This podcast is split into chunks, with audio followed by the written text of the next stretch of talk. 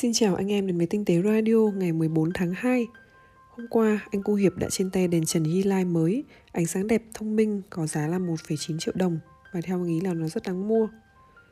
Yili 2019 nghe có vẻ cũng như đó là bộ đèn trần mới nhất mà anh em có thể mua được lúc này. So với bộ Gen 2 thì bộ 2019 mỏng hơn, nhỏ hơn nhưng vẫn có khả năng chiếu sáng tương đương. Mức độ hoàn thiện cũng kém hơn.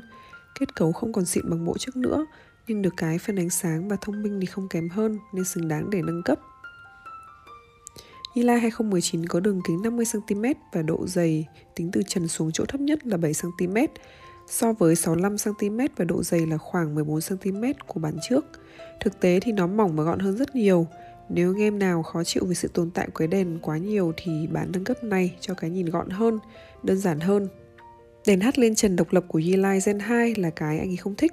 Nó không chỉ làm cho cái đèn dày thêm mà còn rối hơn khi sử dụng. Tự nhiên có một phần ánh sáng hắt lên trần với màu khác, bộ điều khiển khác, nhìn rất là phi tự nhiên. Anh ấy chỉ cần đèn chiếu sáng có nhiệt độ màu thay đổi chứ không cần đèn xanh đỏ tím vàng, trong khi cái Gen 2 có hẳn một phần chiếu lên trần nhiều màu thay đổi khác nhau. Vấn đề là tắt nó đi khá khó khăn và nó tự động mở lại mỗi khi mở đèn. Thế nên bản 2019 này thì lai bỏ đi vụ hắt lên đó là một điều tích cực. Ánh sáng và tính năng thông minh đây là hai phần chính của một chiếc đèn. Về cơ bản thì đèn trần G Light 2019 và đèn trần G Light Gen 2 đều có tính năng chính và áng áng như nhau, không thay đổi, không tốt hơn và không xấu đi. Chỉ có điều là do cái đèn 2019 mỏng hơn và nhỏ hơn nên nhìn vào sẽ gắt hơn một chút. Về ánh sáng, có thể thay đổi từ 2700K đến 6500K, từ rất vàng cho đến sáng trắng, có thể điều chỉnh từ sáng đến tối theo thông số của hãng thì một cái đèn 50W có thể chiếu được phòng từ 15 đến 20 mét vuông. Anh ấy gắn hai cái cho phòng khách khoảng 40 mét vuông. Đôi lúc vẫn cảm thấy hơi tối một chút nếu so với một số nơi. Anh ấy muốn dùng đèn mỏng và công suất mạnh hơn chút để đôi khi có thể dùng nó để chụp hình hay làm gì đó cần nhiều ánh sáng. Còn về độ sáng để sinh hoạt thì đủ rồi. Bàn về sự thông minh thì ngay từ lúc nhận nhà thì anh ấy đã bỏ hết các công tắc bật đèn đi. Đối với anh ấy thì công tắc đó làm cho tường bị cắt xẻ và thực tế lúc này chúng ta không cần sự tồn tại của công tắc đèn nữa. Hai lựa chọn thay cho công tắc là remote và trợ lý ảo. Anh ấy đã dùng remote một thời gian và khá là ổn cho đến khi nó hết pin thì thay hơi lâu chút. Sau này anh ấy bỏ luôn remote và 100% dùng qua trợ lý, giọng nói và touch lên màn hình của Smart Google. Chuyển thân nhiệt thành điện, trong tương lai bạn sẽ không cần phải sạc smartwatch mỗi ngày nữa. Các nhà khoa học trong một nghiên cứu mới đã tìm ra cách chế tạo một cỗ máy phát điện và có thể đeo được siêu co giãn, có thể tái chế và điều quan trọng là sử dụng thân nhiệt của chúng ta để chuyển hóa thành điện năng. Một ngày nào đó, công nghệ này được cho là sẽ cực kỳ hữu ích đối với các thiết bị đeo thông minh, hướng đến một tương lai không còn phải sạc smartwatch mỗi ngày nữa. Để thực hiện được điều này, các nhà khoa học đã tìm cách kết hợp những con chip nhiệt điện dạng mô đun với một thành phần gọi là polymin cộng hóa trị động cùng với một chuỗi các sợi dây kim loại siêu mảnh tạo thành một cấu trúc cơ học linh hoạt. Thành phẩm sau cùng là những con chip nằm trong một vỏ bọc được làm từ loại vật liệu siêu co giãn, không những có thể tự hồi phục sau các va chạm mạnh mà còn có thể biến tấu thành nhiều hình dạng khác nhau như kiểu giáp Lego. Về mặt hiệu suất, thiết kế này giúp tạo ra mức điện áp mạch hở cao, kỷ lục là 1 V trên 1 cm vuông. Rõ ràng đây có thể được xem là một bước tiến lớn. Tuy nhiên, vấn đề lại nằm ở chỗ các thiết bị đeo ngày nay và hàng loạt các cảm biến bên trong chúng cần nhiều năng lượng hơn để chạy liên tục so với khả năng hiện tại của hệ thống nói trên. Ngoài ra, khi được tích hợp với các thiết bị như đồng hồ, nó phải đảm bảo vẫn hoạt động tốt khi người đeo đưa thiết bị vào các môi trường khắc nghiệt. Ở khoản này, thiết bị mới của nhóm nghiên cứu hoàn toàn đáp ứng được. Đây cũng là điều mà trước đây người ta vẫn chưa thực hiện được. Trong quá trình nghiên cứu thì các chuyên gia đã tạo ra một thiết bị thử nghiệm.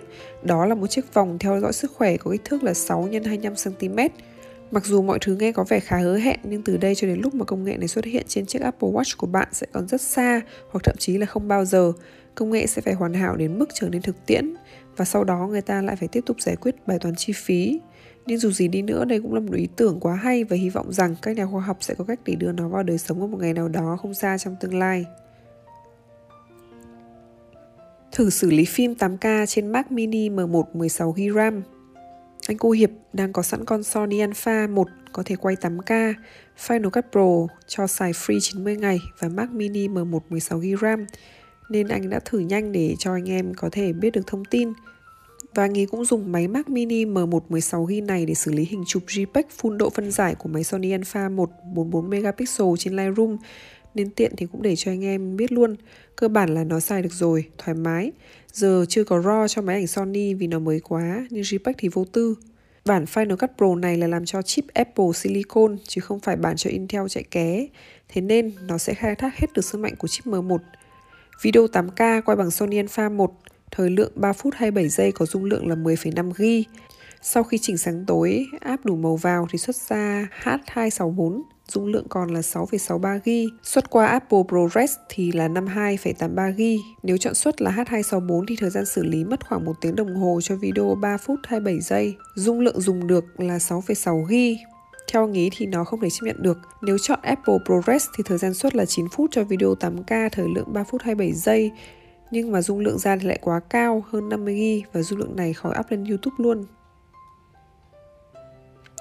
iOS 14 được phát hiện là không xóa data của app ngay cả khi đã gỡ cài đặt.